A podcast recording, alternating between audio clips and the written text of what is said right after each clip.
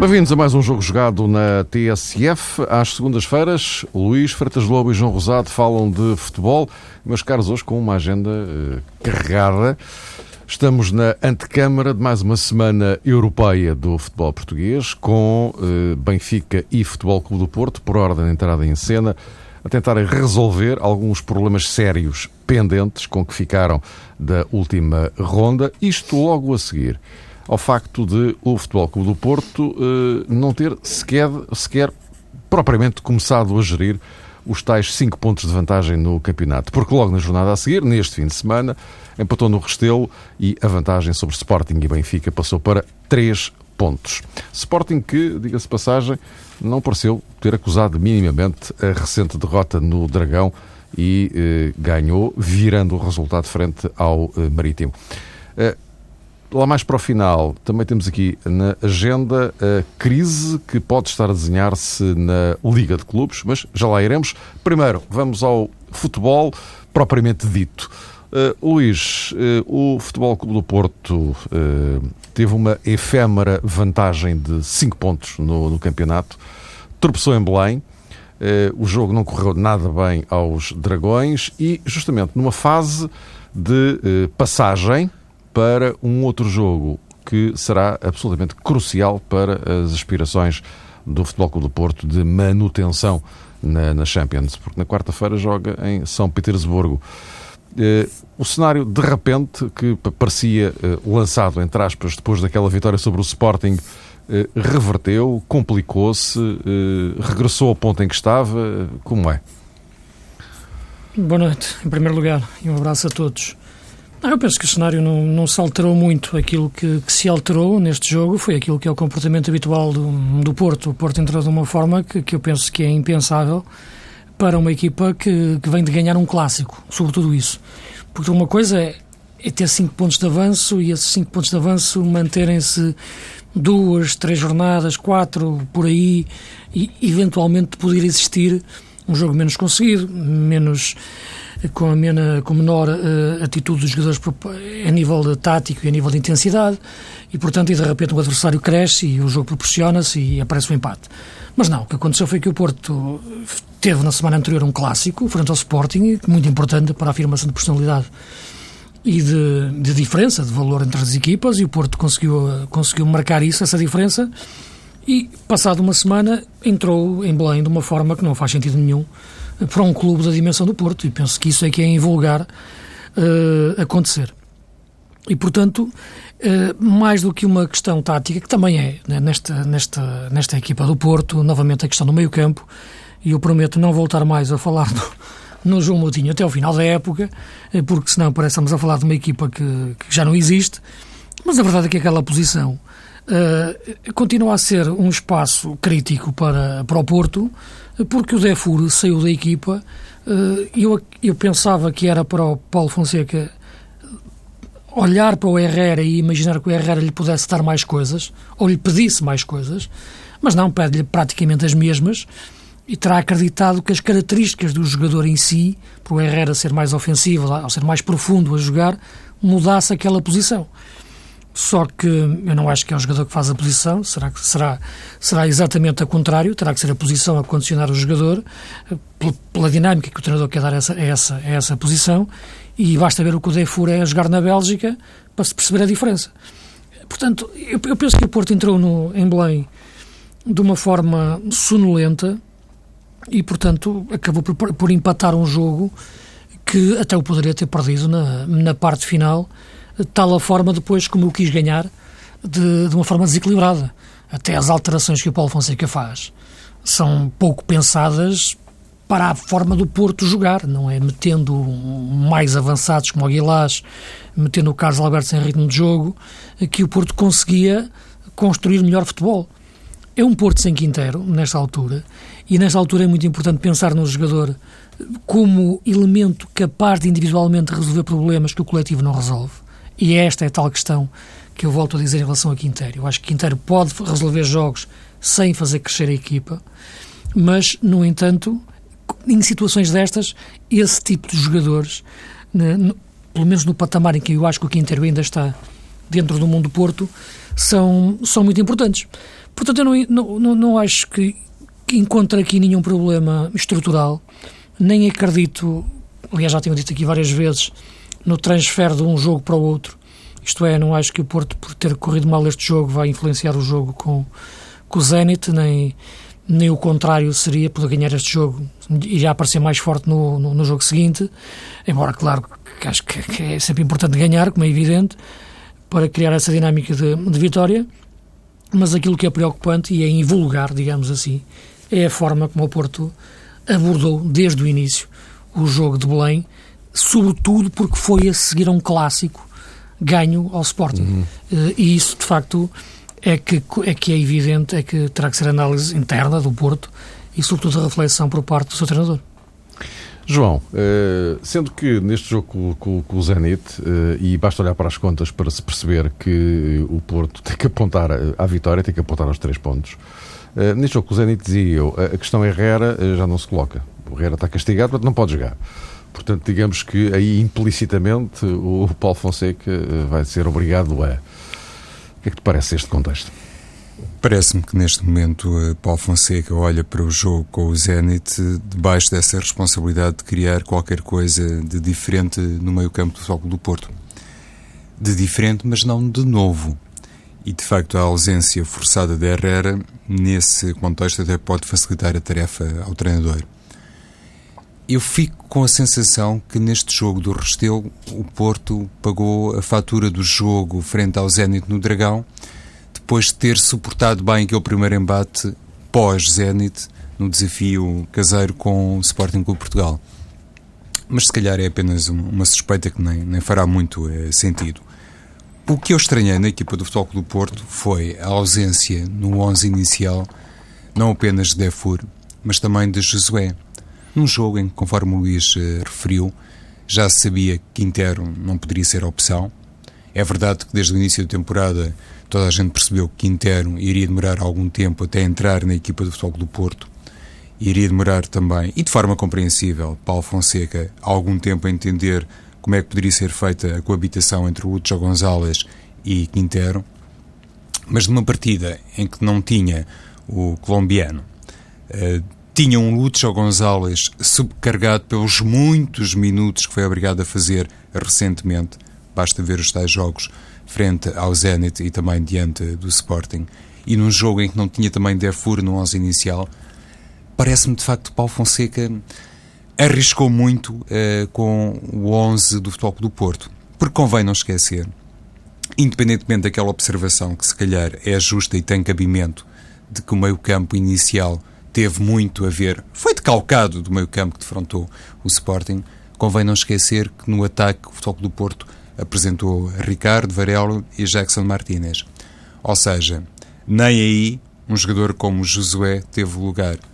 E parece-me que um Futebol do Porto assim acabou por, agora é o caso para dizer, facilitar a tarefa ao treinador do Belenenses por uma razão que, na minha perspectiva, é simples, mas particularmente decisiva e, sobretudo, explicativa do desenrolar dos acontecimentos no Restelo.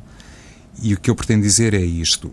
Quando o Belenenses tem, nos corredores laterais, dois jogadores de grande profundidade e de grande rapidez, como é o caso de João Pedro e também de Freddy, consegue, a partir desses argumentos, bloquear um dos pontos mais fortes na equipa do Futebol do Porto, que tem a ver com o apetite ofensivo dos laterais e a capacidade que os laterais normalmente têm demonstrado ao longo do tempo que têm no futebol português para desequilibrar, criar situações de gol e, em alguns casos, inclusivamente, marcar gols, como é o caso, sobretudo, de Danilo.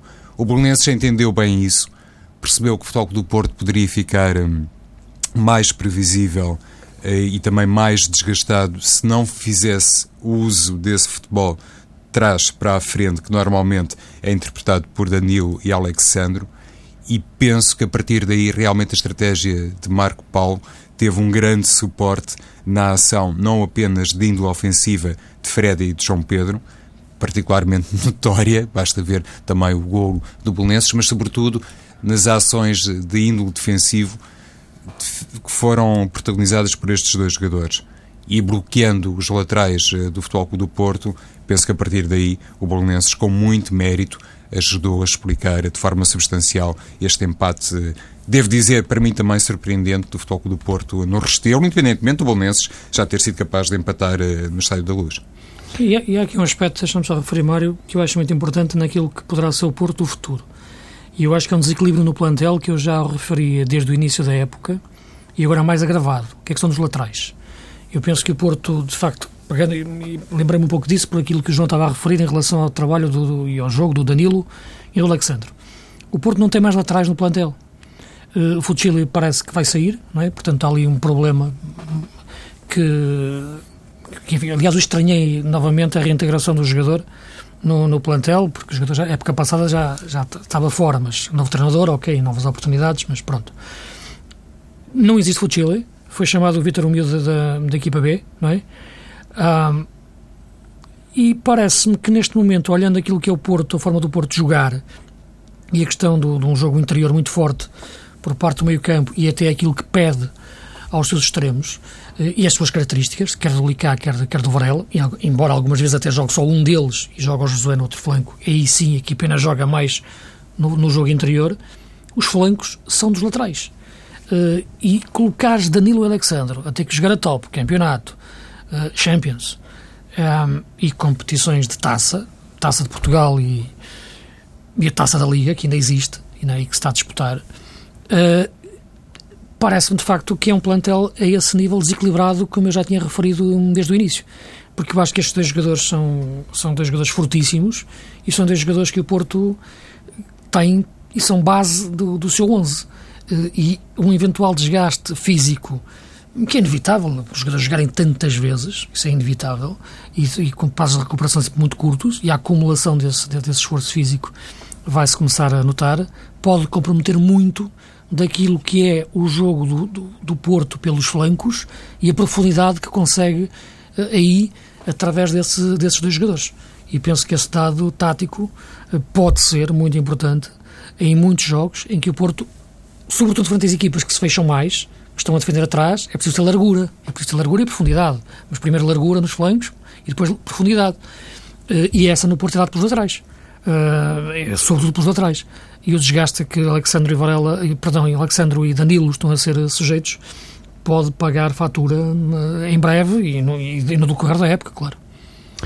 O Porto tem um jogo crucial em São Petersburgo. O Benfica tem um jogo igualmente crucial em Atenas com o Olympiacos. Embora hoje já o, Jorge tenha dito que o jogo não pode ser encarado como uma final. Claro que é importante, é evidente, mas que eh, nesta fase de grupos o jogo de amanhã não será propriamente decisivo. De alguma forma, repete o discurso utilizado no jogo da luz, frente ao mesmo Olympiacos. É importante, mas não é decisivo e agora, enfim, assim continua. De qualquer forma, se o Benfica uh, averbar uma derrota em Atenas, a coisa poderá ficar muito, muito negra. Mas, uh, João, o que é verdade é que este Benfica vem de duas jornadas no campeonato em que marcou uh, cinco golos, não sofreu nenhum. Uh, isto indicia alguma coisa neste Benfica, de que alguma coisa estará a ir novamente ao sítio depois de uma fase enfim, longa de arranque de temporada em que se notava muita insegurança. Este Benfica não denotava segurança. Parece que isso começa finalmente a aparecer e amanhã um jogo fundamental para se aferir em definitivo disso. É isto? É, é um bocado, Mário. Os números mostram sempre qualquer coisa, não explicam tudo. É, há sempre um conjunto de razões que normalmente desvendam os eh, segredos para determinadas eh, vitórias e para determinadas séries. O Benfica está numa série curta, mas sim, significativa. Não sofrer golos, independentemente de ser um contexto doméstico, no caso deste Benfica de Jorge Jesus, é particularmente simpático e revela alguma coisa. Do meu ponto de vista, esta explicação parcial, no entanto, torna-se mais importante se, com alguma especulação, conseguirmos alargar esta questão estatística para uma questão estratégica e tem a ver com aquilo que no fundo têm sido as opções de Jorge Jesus. Por exemplo, nas laterais, isto para termos uma ideia concreta, que nem sempre as coisas são inteiramente uh, comparáveis e não se pode, de facto, alargar um raciocínio com base naquilo que acontece no Campeonato Português. O Benfica às vezes utiliza Bruno Cortes, outras vezes Maxi Pereira, André Almeida e depois, na Liga dos Campeões, em provas internacionais, Jesus toma outras opções. De forma deliberada e anunciada, de tal maneira que Bruno Cortes nem sequer está na lista de jogadores para a Liga dos Campeões. Ou seja, o bom comportamento defensivo tem uma explicação mais global que não assenta meramente no intérprete A, B ou C. Posto isto, acho que é importante, no entanto, assumirmos esse ponto de partida para entender que este Benfica de facto revela outra segurança. E, sobretudo, revela uma segurança acrescida que decorre de uma forma estratégica de Jesus olhar para os jogos diferente do Jorge Jesus, enfim, de antigamente. Ele já está há anos suficientes no Benfica para podermos utilizar esta expressão. E agora, aquilo que se comenta muito e é de todo projetável para amanhã, ou seja, a titularidade de Ruba Amorim, se olharmos bem para aquilo que têm sido as decisões do treinador do Benfica, representa, no fundo, a confirmação de uma aposta declarada num futebol, não sei se de maior contenção, mas pelo menos muito mais destinado a fazer a chamada gestão do jogo. E o próprio Jesus tem afirmado isso, tem reconhecido isso, tem feito essa confissão de que a equipa, sobretudo quando ele faz uso de um jogador como Ruben Amorim, tem essa preocupação maior, não sei se única, mas certamente maior, de controlar o jogo e de fazer um futebol mais pragmático. Deixando para segundo plano a tal vertente estética que durante uh, muitos meses foi a panagem e foi imagem de marca do Benfica de Jorge Jesus.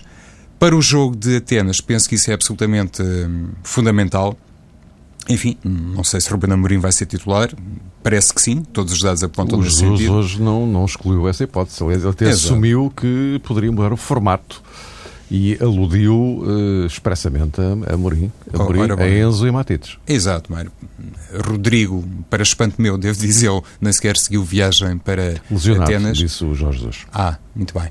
Então, a partir daí, desse dado, eh, sem Rodrigo, por eh, indisponibilidade física e também com essa noção de que o Olympiacos em casa pode ser uma equipa ainda mais forte que aquilo que revelou no Estádio da Luz, e convém já, em jeito de conclusão deste raciocínio, Mário, sublinhar que após o jogo em Lisboa, Jorge Jesus disse que o Olympiacos tinha surpreendido o Benfica por aquele espaço entre linhas, sobretudo quando Domingues tinha sido capaz de incomodar muito o eixo defensivo do Benfica. Aí faltou claramente alguém capaz de entender as manobras da equipa do, do Olympiacos. Por isso, se reforça mais esta tese, parece-me a mim justa, de que Ruben Amorim de facto pode entrar no 11, eventualmente em detrimento de Lima e talvez com Markovic eh, no corredor direito.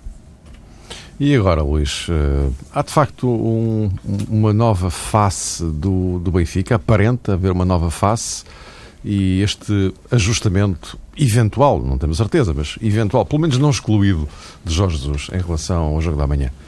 Eu penso que, que não. O que eu penso que acontece é que o Jorge Jesus não consegue mexer no, no sistema tático da equipa sem ao mesmo tempo mexer no modelo. Isto é, há um modelo de jogar, um modelo de jogo no Benfica, desde que Jorge Jesus chegou, um, que tem um pendor ofensivo de, de ataque organizado, mas, mas rápido, com, com preferencialmente com, com alas rápidos e dois avançados. Um, há muitos momentos em que, de facto, ele sente a necessidade, como já falámos aqui várias vezes, de, de ser mais equilibrado taticamente na ocupação dos espaços, nomeadamente no corredor central, atrás dos dois médios mais recuados, não lhes quero chamar defensivos, mas mais recuados, Matites e Enzo, para falar naqueles que jogam agora, eh, e isso leva à entrada de um tal terceiro homem para o meio-campo. Já falei aqui várias vezes na hipótese de jogar Gaetan nessa posição, eh, já que o Diricic parece que sem essa intensidade, pelo menos ainda não a adquiriu. Se, se o Jorge Jesus fizer isto e meter estes jogadores que estou a referir, pode manter o mesmo modelo de jogo, a mesma forma de atacar pelos flancos, a mesma forma de ter um ponta-lança servido desde atrás pelo segundo avançado que pode ser médio, que esteja muito perto e ter dois, dois homens atrás que equilibra, um mais como pivô e outro que sai mais para o jogo, Matites, Enzo. Ah, se altera isto tudo e desata a colocar o Amorim ah, o- e o Enzo isto é, como acabou o jogo em Coimbra, no fundo, com, com um triângulo e o Matic atrás e o Markovic no flanco, ele vai alterar o sistema e ao mesmo tempo alterar o modelo de jogo que, que eu estava a referir. E este é, é o grande problema do, do, do, Jorge Jesus. Ele não sabe mexer, não consegue mexer, digamos assim, no sistema do Benfica sem alterar o modelo. Sempre que ele quer mexer, a meter o Gaetano no meio, por exemplo, eh, a equipa quer, passa a querer segurar mais a bola e perde o controle dos jogos. Isto tem acontecido sempre quase sempre. E quando o consegue fazer é porque o adversário, de facto, também não, não, é, não, é, não é muito capaz. Embora na Liga dos Campeões época passada, Liga dos Campeões Liga Europa, tenha feito em muitos jogos uh, e tenha conseguido melhor, sobretudo na segunda fase da época. Na primeira fase da época, não. Uh, quando foi na Liga dos Campeões, acabou por ser eliminado. Mas na Liga Europa conseguiu fazê-lo melhor, mas com adversários mais, uh, mais, digamos, mais acessíveis, no sentido de, de, de ser capaz de, de, de o fazer. Uh, e isso é que eu acho que, que, que, é que está a acontecer. Portanto, eu não me parece, eu não tenho muita opinião de, de que exista uma mudança de, de, de, paradigma tático, digamos assim, por parte do Jesus. E existe é uma tentativa de, de querer controlar melhor os jogos para a equipa não ficar, não ficar desequilibrada e isso leva a que a equipa perca a identidade. E hoje, eh, nesta altura, tu vês um Benfica que aparentemente quer ter mais posse de bola ou atacar de forma mais organizada e acaba por ser uma equipa irreconhecível em relação àquilo que foi a marca e a ideia de Jorge Jesus. E eu olho para, este, para esse Benfica a querer jogar assim, com a Mourinho no meio e o Enzo ao lado e o Markovic num flanco, dizer, e vejo um Benfica ou Jesus a trair-se a si próprio. Eh, eu não sei se neste momento o Jorge Jesus está mais sensível àquilo que lhe dizem ou àquilo que é todas as vozes que andam à volta do Benfica, dentro e fora, mas a verdade é que ele toma agora opções que nunca tinha tomado no início, quando estava no Benfica. Desde a chamada dos jogadores como o Ivan Cavaleiro. no Benfica, o Jesus alguma vez ia com miúdos de 20 anos para a Champions. Não ia, nem com o Rodrigo foi, quando o Rodrigo chegou cá. É? Portanto, foi emprestado ao Bolton, vai agora com o Ivan Cavaleiro. Portanto, não faz sentido nenhum. Portanto, eu acho que neste momento ele está mais sensível, seja por que razão for, às vozes dentro da, da SAD, e do Presidente, como é lógico, e também a nível tático. E tudo isto está a fazer com que Jorge Jesus esteja na quarta época no Benfica a ser um treinador que eu acho que já nem se reconhece a si próprio. E o Benfica, neste Sim. momento, é uma equipa que, na minha leitura, não tem uma identidade própria porque devia ter a identidade do seu treinador, ganhando e perdendo com ela. Tem que haver aquele equilíbrio no meio campo, que já disse. Agora, ele sempre que mexe no sistema, muda o modelo e a equipa não funciona. Claro que não funciona. Se tens quatro anos a, tra a, tra a trabalhar aqueles princípios de jogo, ele altera-os todos, de um momento para o outro, quando quer mudar o sistema, é evidente que a equipa não funciona. Vai dando para disfarçar nestes jogos com a Académica, que é um jogo que o Benfica ganha por episódios. Há meia hora o Benfica não tinha criado um lance de perigo a uma Académica que é uma Académica de cartão atualmente. Tem alguns jogadores engraçados, mas basta isso. E, e estava preocupado com o Cleiton, um jogador que ele não quis dizer o nome. E, portanto... Uh, acaba por ganhar um jogo por episódios, num remate longe do Cardoso e numa bola que bateu na cabeça de um defesa. Porque a querer mexer no sistema, ele muda o modelo e perde o controle quase sempre daquilo que é a identidade da equipa. Em Portugal, aquilo resolve-se. Numa dimensão internacional, é curto para crescer. A, a, a propósito disso, é, é, essa questão do, do Gaetan como, como falso 10, que várias vezes temos debatido aqui. Sim. Não é que aquilo que eu vou dizer a seguir representa alguma espécie de defesa de Jorge Jesus, até porque não estaria à altura de o fazer. Mas um jogador com essas características, como é que Jorge Jesus poderia ter um elemento ali mais temporizador do jogo, olhando para aquele que é o perfil de Nico Gaetan? Um jogador muito uh, de bola no pé, não é? De, de drible, de sair sozinho, de ir embora, tentar o remate e muitas vezes ignorar os colegas. É o tal jogador. A propósito de tudo isto, Luís, daquilo que referiste e que tem a ver com essa dificuldade de Jesus em mudar o sistema sem mudar o modelo. Mas olhando para o plantel do Benfica e para as soluções que tem Jorge Jesus para aquele espaço do 10, hum, quem é que poderíamos ter ali com essa capacidade para ser um elemento bom gestor eh, dos tempos uh, do Duas jogo. soluções, ou mete o Gaetan ou só o Enzo. Mas subindo o Enzo, precisa joga, de outro joga, joga o Feiz atrás e joga o Matites à frente. Pode fazer isto. Ora, aí está, Luís. Vejamos, a equipa... Agora, isto que ele faz não faz sentido. Uh, Na e, minha leitura, E claro. aceito a tua leitura. E, e eu aqui simplesmente chamo a atenção para o facto de um jogador muito empreendedor e muito individualista como Gaetan ser ele próprio um, um pau de dois bicos para a equipa sim, do Benfica. Sim, pode acelerar, pode desequilibrar, mas pode comprometer também. Porque se tivermos se tiver o Benfica, Gaetan no corredor central, também precisa ter um extremo no lado esquerdo e um ala no lado direito. A inclusão de Feza realmente pode ser uma solução, mas aquilo que se tem visto no Benfica é um Feza sempre com tendência para jogar muito perto dos defesas uh, centrais. Uh, o adiantamento de Enzo Pérez... Como fazia Ravi Garcia? Como fazia Ravi Garcia. Uh, o adiantamento de Enzo Pérez poderia realmente funcionar bem se Matites depois fizesse a tal interligação entre os setores. Hum. Não, exato, mas a questão é essa, é que é perceber Matites a 8, não é? A questão que existiu quando o Feza jogou atrás foi o Matites não ter eh, voltado a adquirir as rotinas que tinha quando chegou pois ao Benfica, a número 8. Isso é o que foi o mais estranho e levou os dois novamente a voltar à forma inicial. Agora, isto passa também pelo treino, porque o jogador, de facto, não me parece que o Matites, com a cultura tática que tem, com o jogador que é, que não possa jogar a 8. Pode. Agora, tudo isto tem a ver com, com um jogo de equilíbrios e com um plantel que foi feito. E a maior parte dos jogadores que foram contratados nesta época não estão a ser em nenhum momento a mais-valia do Benfica. E o melhor do Benfica nesta altura continua a ser o Benfica mais próximo da época passada. Pronto, quer dizer, voltaria sempre a ter três médios nessas circunstâncias, nesse cenário. Feiza, Enzo e Matites. Vamos ver que soluções é que o Jorge nos aplica amanhã.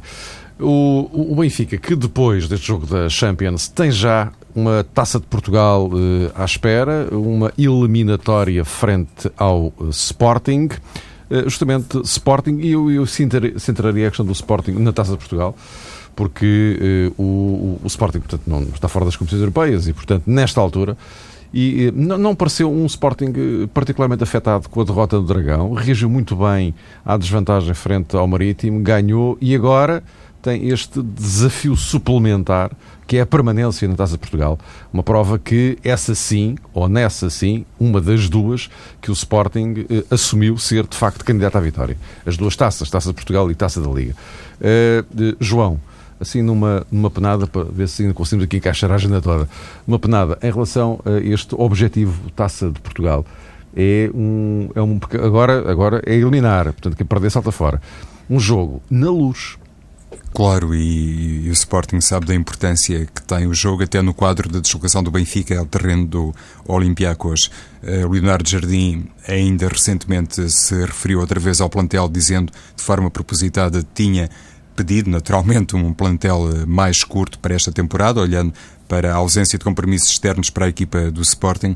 Há um dado, na minha perspectiva, saliente e que tem a ver com a poupança, entre aspas, não sei se a pensar muito no jogo da luz, provavelmente não, mas a verdade é que o Sporting, diante do Marítimo, não utilizou um jogador como André Martins. E isto, para quem tem um plantel curto, isso é as soluções que, por exemplo, tem o Benfica, na minha opinião, pode ser um dado eh, significativo. O Sporting também lançou de início o Diego Capel contra o Marítimo e tem soluções nos corredores laterais que provavelmente vão encaixar bem na filosofia estratégica para o jogo uh, do próximo sábado diante do Benfica a contar para a Taça de Portugal. Freddy Monteiro ficou em branco no jogo diante do Marítimo. O prova também que este Sporting é capaz de sobreviver mesmo sem Monteiro a marcar gols, embora com a ação de realce em determinadas jogadas que foram decisivas no jogo.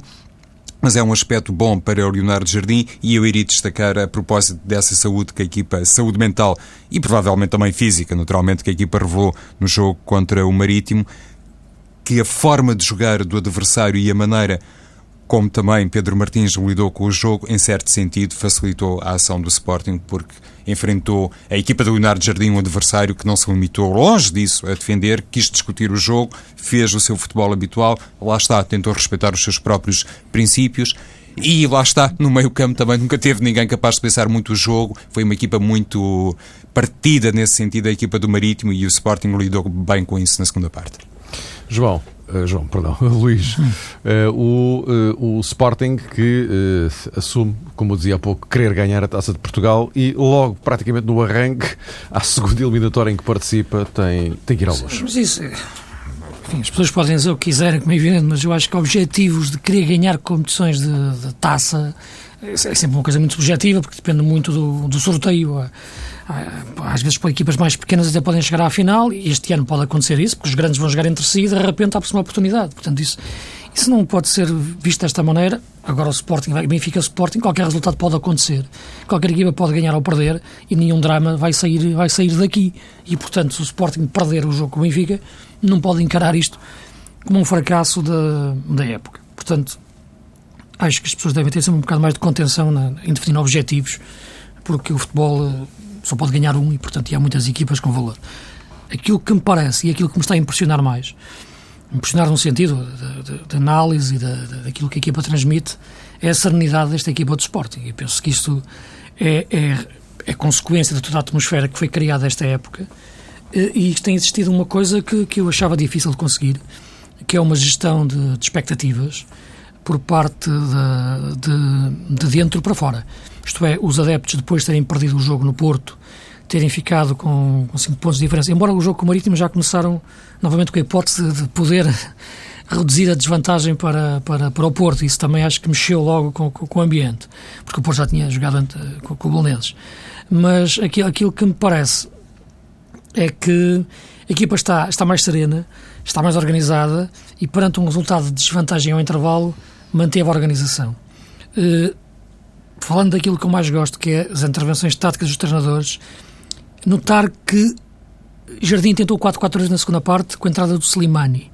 O 4-4-2 é quase, como eu gosto de referir, um objeto tático misterioso no nosso futebol, porque nenhuma equipa o joga, tirando o Benfica, às vezes, eh, quase sempre, com Questão Lima, Cardoso ou Rodrigo.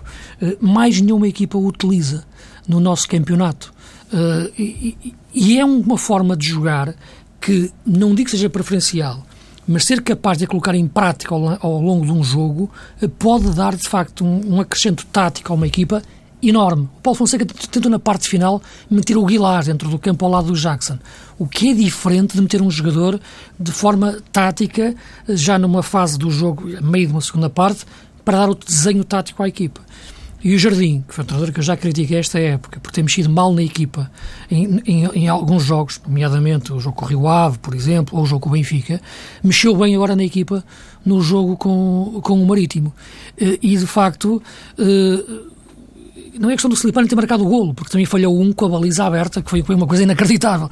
É uma questão da forma como a equipa encontrou ali uma solução diferente para ocupar aquele espaço. Mas tudo isto dentro de uma serenidade tática e uma serenidade da atmosfera toda, de bancadas para o relevado, que eu acho neste momento ter sido o maior triunfo do Sporting neste início da época e que cada vez mais torna a equipa sólida na luta pelos primeiros lugares. Nós não temos eh, muito tempo, mas, uh, João, uh, na Liga de Clubes, 14 clubes querem uma Assembleia Geral para destituir Mário Figueiredo. Podemos ter um cenário de crise aberta? Esse cenário está aberto, eu diria, desde a primeira hora, Mário Fernando, por uma razão.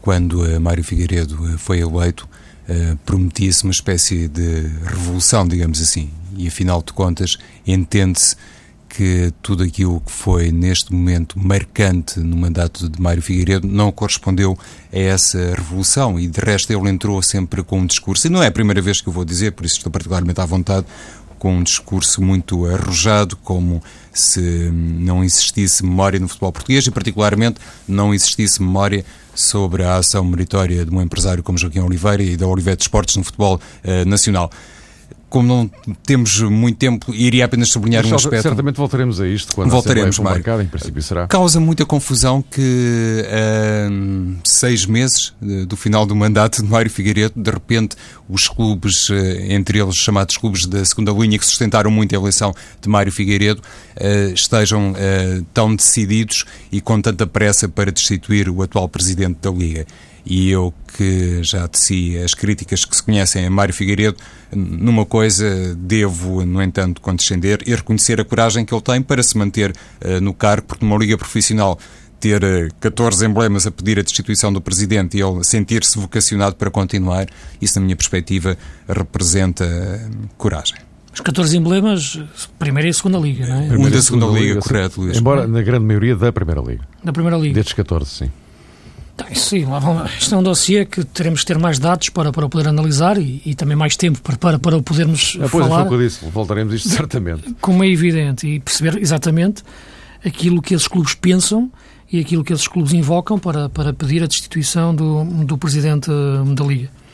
como é evidente, analisar o seu mandato passaria por vários, vários fatores aqui que não cabem neste espaço.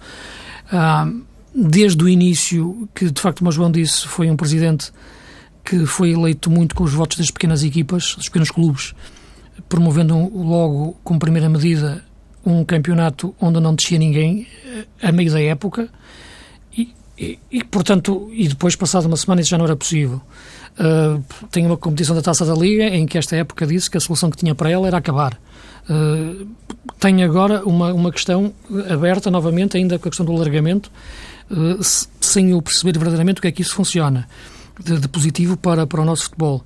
Uh, a questão dos direitos televisivos, enfim, a mim dá-me igual, sinceramente, para onde é que eles vão. Uh, e sinceramente hoje estou a comentar jogos na Sport TV, como estive na RTP, amanhã que lhe posso estar noutro sítio e as pessoas logo imaginam que uma pessoa tomar uma posição em relação a outra coisa está a dizer por interesse.